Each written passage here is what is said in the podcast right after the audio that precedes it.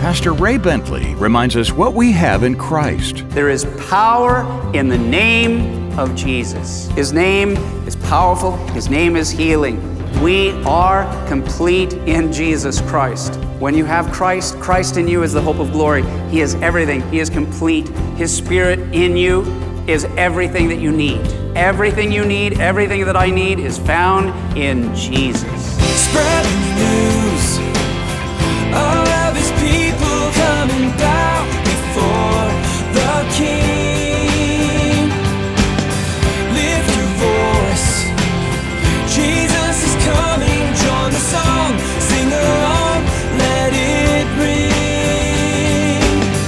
Welcome to Maranatha Radio with Pastor Ray Bentley. Maranatha, bringing the message of Christ's soon return, the whole gospel to the whole world. It would be difficult to overstate what Jesus means to our lives. He's our Savior, He's a friend that sticks closer than a brother, He's God incarnate, the creator of the universe. But He's also sufficient for everything we need in this life. We'll dig into the Gospel of Mark today to learn more about what we have in Jesus.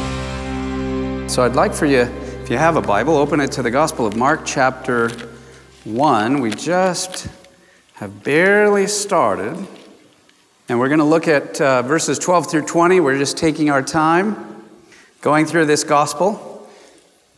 We're going to look at uh, Jesus, who is now announcing the kingdom of God. And we know that there are two comings of Jesus. The first coming, he came as a lamb to be the sacrifice for our sins, to rise from the dead on the third day. But he said, I'm going to my Father's house and there to prepare a place for you. And when it is finished, I will come again. And the church has had this hope of the coming again of the Lord Jesus Christ. He says, When I come again, I'm not coming back as, a, as merely a lamb, but I'm coming back as the lion of the tribe of Judah. He's coming back as King of kings. He's coming back as Lord of lords. And every knee will bow and every tongue will confess that Jesus Christ is Lord. All right, we're going to pick up where we left off. Uh, the Gospel of Mark, chapter 1, beginning in verse 12. And by the way, this is right after the, where we left off last, was Jesus getting baptized uh, by John the Baptist. When Jesus was baptized by John, he came up out of the water and as Jesus came up out of the water of baptism in the Jordan River, John looked up and he saw the heavens parting. And he saw the Holy Spirit descending and coming upon Jesus, whom he had just baptized. And as he described it, it was in the form of a dove. Now, Verse 12, here's where we pick up, where we left off, after this baptism. And by the way, the sign that the Lord had given to John, who was a prophet, the last of the Old Testament prophets, here's the sign you'll know, the one whom is, I have sent. Because he was saying, Prepare the way for the king, the Messiah, the promised one of Israel. Here's the sign you'll see the dove descending upon him. So he saw it with Jesus. Verse 12, immediately the Spirit drove Jesus Mark tells us, into the wilderness. And he was there in the wilderness for how long? 40 days, tempted by Satan, and was with the wild beasts, and the angels ministered to him. All right, let, us look at this for just a minute. Um, immediately, the Spirit drove Jesus into the wilderness. He has just had this experience where the Holy Spirit has come upon Jesus. He has received a fresh, though he is born of the Virgin, he is the Messiah, he is the promised one. But there was a moment and a time in even Jesus' life when the Spirit came upon him and anointed him for his ministry, which would now carry him for the next three years. A supernatural experience, immediately followed by a resistance and temptation and opposition by the devil. Do you see a pattern here? God wants and loves to give us supernatural experiences and to take us even to the mountaintops. And when we have a breakthrough, we go, wow, awesome, incredible, amazing. And God is real. You are real. You are the Holy One of Israel. And then immediately the enemy comes Has that ever happened to you? Right after you've been at a mountaintop, or your heart has just, you know, burst within you, or you've had an experience of the Lord, taste and see how good the Lord is. And immediately after that, the enemy is right there to steal your joy, to rob you of the blessing, uh, to attack you, to tempt you, to distract you. And you're going, what is going on? This is the pattern. Know it, expect it. It happened with Jesus, and it happens with all of God's children. Immediately the Spirit drove him. Now, where it says he drove him into the wilderness, that's a very strong word. The same word Mark uses 11 times in his gospel when Jesus is casting out demons. It's a powerful experience. And now, this doesn't mean that Jesus was afraid or that he was intimidated by the devil. And may I add, if you have Jesus in you, that you've asked Him into your heart as your personal Lord and Savior, you do not need to be afraid nor to be intimidated by the devil. In fact, trust me, the devil is more afraid of you. Not because of you, he, he, he is not afraid of you. You are nothing to him, you are a pipsqueak to him. But when Jesus is in us, he fears, he trembles. In fact, he burns. He gets burned. It's not about us. It's not about who we are, how spiritual we are. If you have Jesus and the glory of the Son of God inside of you, you burn with a light, the eternal flame of the presence of the Holy Spirit of God. And so, Jesus was not afraid, nor was he intimidated by Satan. What Mark means by this phrase is he wants to show how intense the experience was for Jesus. It was an intense experience. We believe in God, we believe in Jesus, we believe in the Holy Spirit. Some, and you know, sometimes the world they think, oh, come on, really? Do you believe there's really a devil? I wonder if you really believe there's a devil. Have you ever, you know, experienced the dark side of spiritual world, the reality of it? Uh, without going into great detail, but just briefly, let me say that uh, what we know of Satan, uh, which means he's an adversary, he is the accuser of the brethren, but he was originally an angel. He is a, he's still an angel, but he's a fallen angel. Uh, he really exists. He is not the opposite of God. He doesn't know everything. He's not all powerful. He can't be in you know, more than one place at one time. God is omnipotent, He's all powerful. God is omnipresent, He's everywhere. There's nowhere you can flee from the presence of the Lord. Uh, God is all light and all love. The devil is not his opposite. The book of Revelation says that when he rebelled, he drew a third of the stars, symbolically of the angels, in rebellion with him. Mankind was created sometime after that whole scene in the angelic realm, and mankind is now, we find ourselves in, in the midst of a tug of war, a battle and a war for the souls of men and women. If you are a human being, uh, there is the Holy Spirit who never pushes, he never provokes. In fact, I love Revelation 3:20 says Jesus says, "Behold, I stand at the door and I knock." If anyone hears my voice and will open the door, I will come into him. Now, he's the Messiah, he's the Son of God, he's eternal, he's the Ancient of Days, he's almighty, he's all powerful. He says, I knock. What does that tell you about Jesus? He's a gentleman. And someone has well said that the doorknob to the human heart is really kind of only on the inside. Only you can open that door if you hear the voice of Jesus. And Jesus said, If you hear my voice, very loving, gracious, I would like to come inside of you. I'd like to forgive you of your sins. I'd like to fill you with my spirit. I'd like to take away your punishment and, and, your guilt. That's why I died on the cross. I rose from the dead. And I want to give you my spirit and, and my resurrection life. And I've made a place for you in heaven. But he's such a gentleman. The devil, have you noticed, is not a gentleman. He yells, he screams, he threatens, he intimidates, he's mean, he's nasty, he's cunning, he's deceptive, all of that. Uh, so, the, the, the different natures that are going on. It was an intense time when Jesus went into the wilderness. Israel, the nation, once they had been set free from the, the slavery in Egypt, For 400 years, they were in the wilderness for how many years? 40 years. So the number of 40 is a time of testing. Uh, and now Jesus goes into the wilderness to be tempted by the devil for 40 days. Whereas Israel failed their test and did not enter into the promised land, Jesus returns victorious in his test. So Jesus restores the dominion that Adam lost to Satan a long time ago in the garden. But now let's pick up where we left off in verse 14. It says, Now after John was put in prison, Jesus came to Galilee, preaching the gospel of the kingdom of God, and saying, The time is fulfilled, the kingdom of God is at hand. Repent and believe in the gospel. So the time had come. The king of the kingdom has arrived. Repent and believe in the good news. And I want you to notice uh, sometimes the, the Gospels will say the kingdom of God, sometimes they will say the kingdom of heaven. Uh, they basically are talking about the same thing.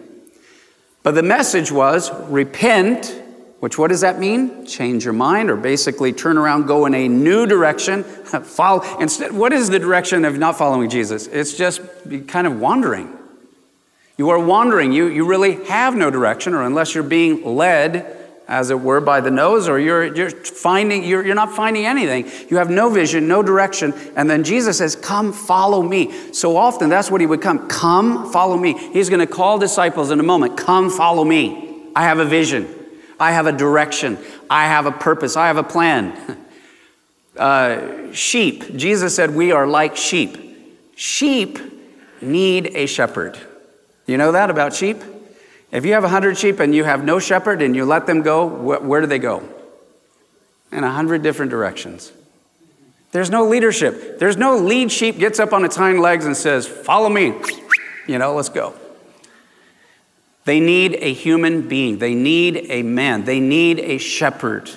And so Jesus is now calling for men and women to come and follow him, and that he might love them and bless them. First, repent, change your minds, and then believe. Trust in me. Trust in my words. Trust in what I'm going to do with you. So we have to repent, and then we have to believe and trust in Christ. Pastor Ray Bentley will have more of today's study in just a moment. Since Pastor Ray went to heaven, so many listeners have shared comments on what his teaching means to them. Pastor Ray was influential in teaching us to make the Bible our manual for life. Nothing else was needed and nothing else mattered. He taught us to keep our eyes on Jesus, love God, our neighbors, and the Bible. We can't wait to see Him again. God is good all the time. It's so encouraging to hear how Pastor Ray's teachings have touched so many lives through the years, and your prayers are cherished by the Bentley family. If you have a message to share, you can email us, ray at raybentley.com, or post a comment on our homepage at raybentley.com. And now, more of today's message from Pastor Ray Bentley. Now, verses 16 through 20. He says, And as he walked by the Sea of Galilee, he saw Simon and Andrew his brother casting a net into the sea, for they were fishermen. And then Jesus said to them, Follow me, and I will make you become fishers of men. They immediately left their nets and followed him. And when he had gone a little farther from there, he saw James, the son of Zebedee, and John, his brother, who also were in the boat mending their nets. And immediately he called them, and they left their father Zebedee in the boat with the hired servants, and they went after him. This is the beginning of the ministry of Jesus with the disciples. He calls his first four disciples. All four of them were graduates of the Theological Study Center in Jerusalem? No. Prophets, each one confirmed with signs, wonders, and miracles following them? Not so much. Fishermen along the shores of the Sea of Galilee. Fishermen that were in a family business. After the baptism and after the temptation in the wilderness, where John had baptized Jesus, he went into the wilderness, and Mark doesn't give us any of the details of that temptation. Other gospels fill in more details. But after that temptation, Jesus went to the north shore of Galilee, the Sea of Galilee, and began to proclaim the good news the kingdom of God is at hand because the king has arrived in Israel.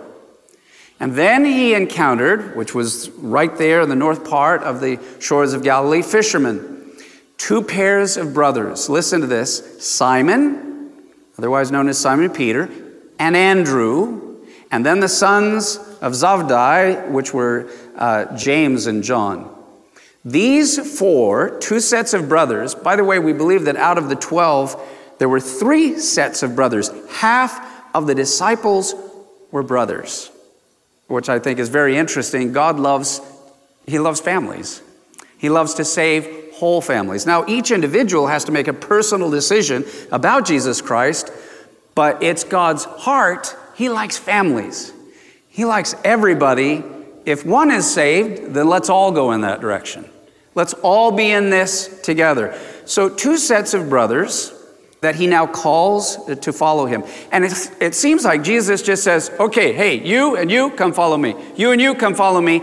And then almost like, wow, did some miracle uh, you know happen where jesus they just heard him and started wandering and following jesus that's the way it seems with mark but we learn from the other gospels that fill in some details i want you to know that when jesus said now come follow me this was not the first time these four young men had met Jesus. In fact, they had known about him and had been with him and been listening to him and observing him for several months. They had, first of all, actually been, some of them, invited to a wedding in Cana, where they went to a wedding, and again, nothing seemed unusual. But Jesus goes to the wedding. His mom comes up and, and she knows that something special is about to happen. And she says, Son, they've run out of wine. In a Jewish wedding, uh, how long does a Jewish wedding last? Seven days. Could you imagine? I mean, weddings are expensive enough. Can you imagine providing food and wine for all of the guests for seven days? And that if you ran out of food and wine before, it was like socially you could not live with that. So, what happens? A great embarrassment. Somebody, either family or a close friend to Mary, Jesus' mother, have run out of wine. This cannot get out. So, Mary comes up to Jesus and says, Son, they have no wine. And he says, My hour has not yet come. I think she wanted him to, you know, prove to them that, that you are uh, the Messiah. And he's saying, Mom, the miracle that you want Uh, is not for this hour, but the hour will come, and that hour will be his cross and burial and resurrection. But he did go ahead and do the miracle. He came behind the scenes where there were all the servants who were probably all flustered, going, What are we going to do? We've run out of wine. There's these six water pots. Jesus says, Fill them up with water. Six of them. They fill all of them up to the brim. He says, Now draw out. And they drew out, and it was like, a miracle. The water had turned into wine. They brought it then uh, to the master of ceremonies, and he says, Wow, this is great. Usually people give uh, the good wine in the beginning. And then when people have well drunk, they bring out the cheap stuff, basically. He says, But you are different.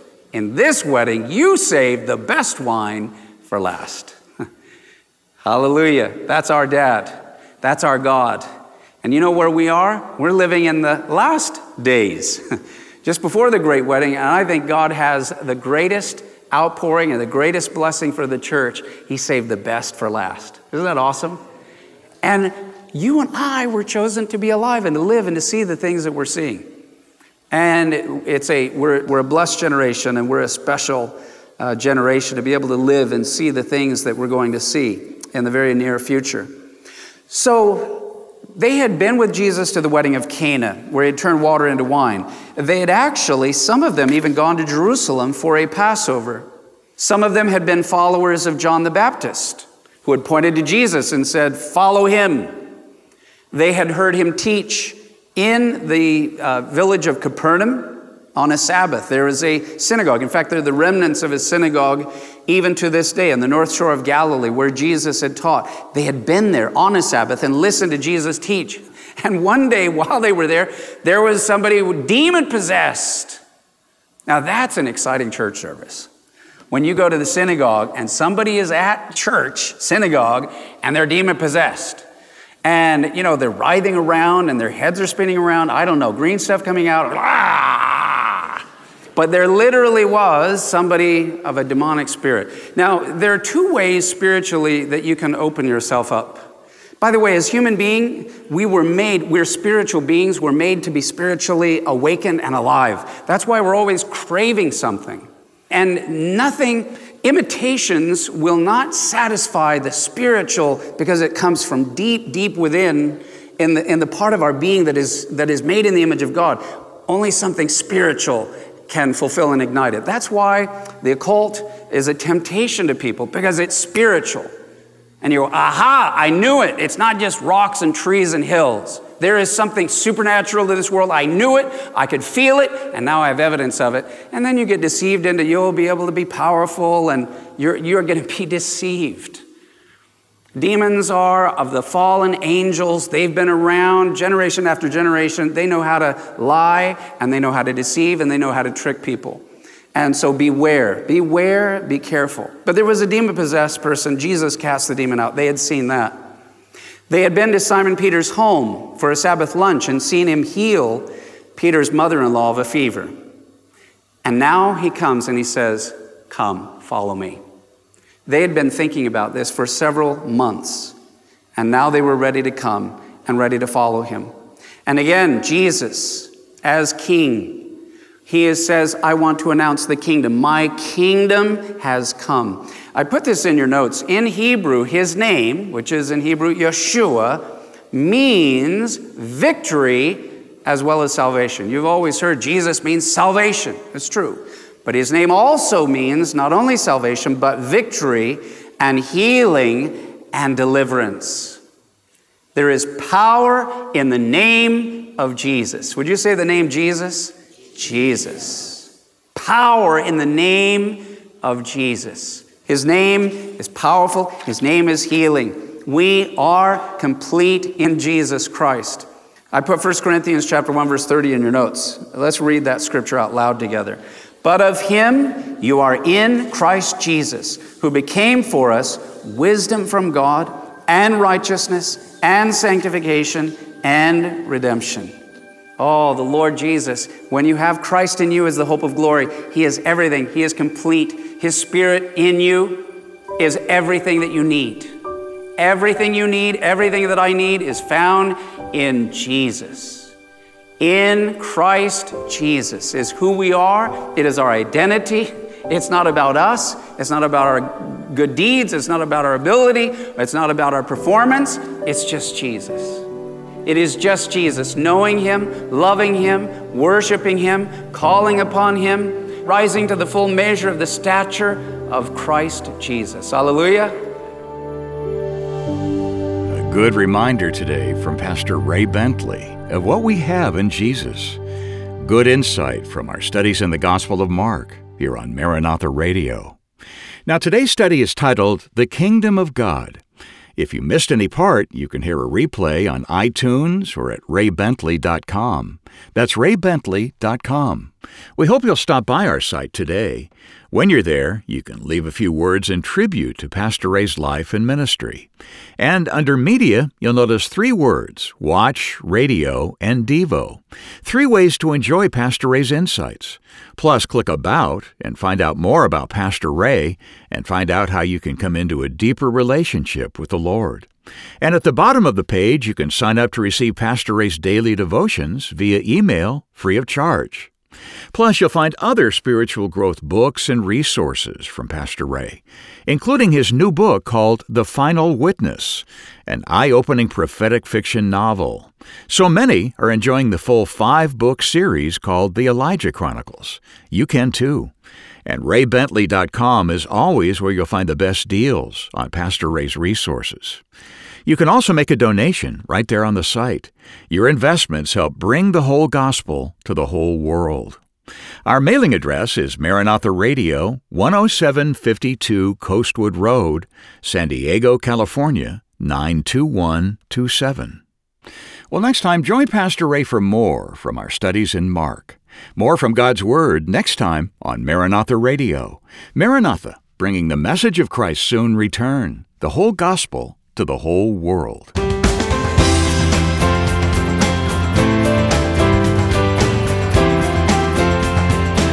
Maranatha Radio with Pastor Ray Bentley is an outreach of Maranatha Chapel, 10752 Coastwood Road, San Diego, California, 92127.